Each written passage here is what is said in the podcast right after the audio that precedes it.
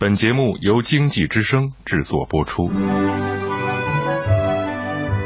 世有伯乐，然后有千里马，凡事都有价值，谁来评估发现？戴眼镜的老马来了。我是老马，哎，给我六分钟，我只说有价值的话题。周一到周五有腔调的财经杂谈，老马价值观。好，我是老马，老马价值观有腔调的财经杂谈。今天早饭吃到鸡蛋，想起小时候的一件事儿。有一年呢，不知道从哪里传来的谣言，说属龙的孩子要吃八个红皮鸡蛋，否则这孩子小命不保啊！我妹妹当时眼泪就下来了，妈妈，我可不想死，我要吃鸡蛋。妈妈毕竟是老师，根本没把这个当回事好好安慰了一番孩子就是了。听说还真有家长照办的。这八个鸡蛋要八户人家各凑一个，太难了。更难的是，小小的孩子要一顿吃下去，撑也撑个好歹啊！吃煮鸡蛋，我觉得相当噎人。莫说是一个孩子，就是大人能一顿吃下八个，也相当惊人。后来那些没吃八个鸡蛋的孩子安然无恙，证明这是谣言，子虚乌有。反倒是那些真的一顿吃了八个鸡蛋的孩子，差点出事儿。这样的谣言太坑孩子了。如今这种水平的造谣短信在微信圈也很常见，有些人发个帖子，末了来一句啊，转了怎么行好运，不转怎么倒霉的话，哎，就属于这一种。这种诅咒加恐吓的信息存心不良啊！我建议这样的人你可以直接屏蔽了事。实际上，在资本市场里，为了某种目的而编造故事的现象太多太多了。说好听点是营销，说不好听点就是造谣啊。上个世纪八十年代，长春的君子兰热可以说登峰造极。当时君子兰热热到什么程度？如果你拿着君子兰从长春花卉市场的一头走到另一头，它的价格就能上涨三次。原本几块钱一盆的花，最高涨到十五万元。到现在，人们还在研究为什么这种观赏植物会一夜之间身价百倍呢？一切还是有迹可循的。《激荡三十年》一书这样记载。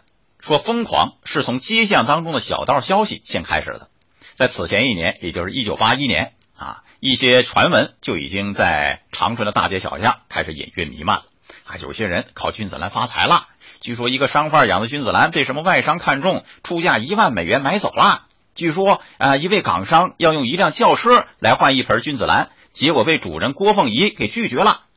还有好多据说，嗯，你看都是小道消息、传闻、据说。虽然有名有姓有鼻子有眼，却无法证实，这都符合谣言的特征：一是未经证实，一是不实之事。我们都知道谣言泛滥的后果，那鸡蛋谣言最多坑的孩子撑够呛，但君子兰之类的谣言却能激发资本市场匪夷所思的过山车现象。后来泡沫破了，君子兰一夜之间疯狂贬值，很多人倾家荡产，跳楼的跳楼，出逃的出逃。您对这事儿怎么看？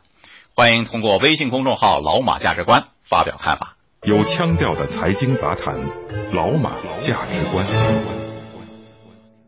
欢迎继续收听《老马价值观》。很多人研究谣言，习惯追问造谣者的意图。的确，有的是无意引发，有的是主动编造。说到无意引发，我看过一部电视剧：部队拉练，在树林当中疑似长蛇展开队伍，忽然碰到一个水坑，前面的指挥员就提醒后面小心有水。这句话一个战士一个战士传下去，传到最后呢，就变成了小心有鬼。战士们丈二和尚摸不着头脑，但也得往下传，小心有鬼。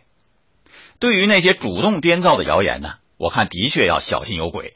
这类谣言大致可以分为五种：一是牢骚性谣言，二是攻击性谣言，三是宣传性谣言，四是误解性谣言，五是牟利性谣言。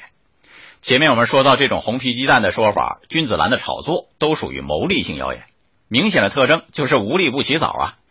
你不妨再看看这些年那些网络红人，什么秦火火、立二拆四是怎么火的，又是怎么被拆穿的吧？那个立二拆四后来不是说吗？通过对一些事件的炒作和炮制，他们公司经营最好的时候，年收入将近千万元。他们的牟利方法是这样的：先制造谣言，炒作话题，再通过网络推手互相推荐、大 V 转发。最终形成影响力，他们在以名换利，这就属于不学好了。按说商家营销货卖一张嘴，还是有很多正当方法可以制造卖点、自卖自夸的，哪里需要靠制造谣言耸人听闻推动销量呢？我小时候特别爱看一部卡通片《大力水手》，那很多小朋友都认为吃了菠菜就会力大无穷，哎，挑食的也不挑食了，只要有菠菜就好。很多人说这是菠菜滞销商家做的广告。长大以后我知道，《大力水手》这部片呢，拍摄于一九二九年，的确是由生产罐头菠菜的厂家赞助拍摄的。一九二九年，哎，美国正是股灾啊，正处于经济大萧条时期，估计菠菜滞销是有可能的。此时，商家用这种植入式广告推销自己的商品，也算是用心良苦吧。以上老马价值观，明天接着谈。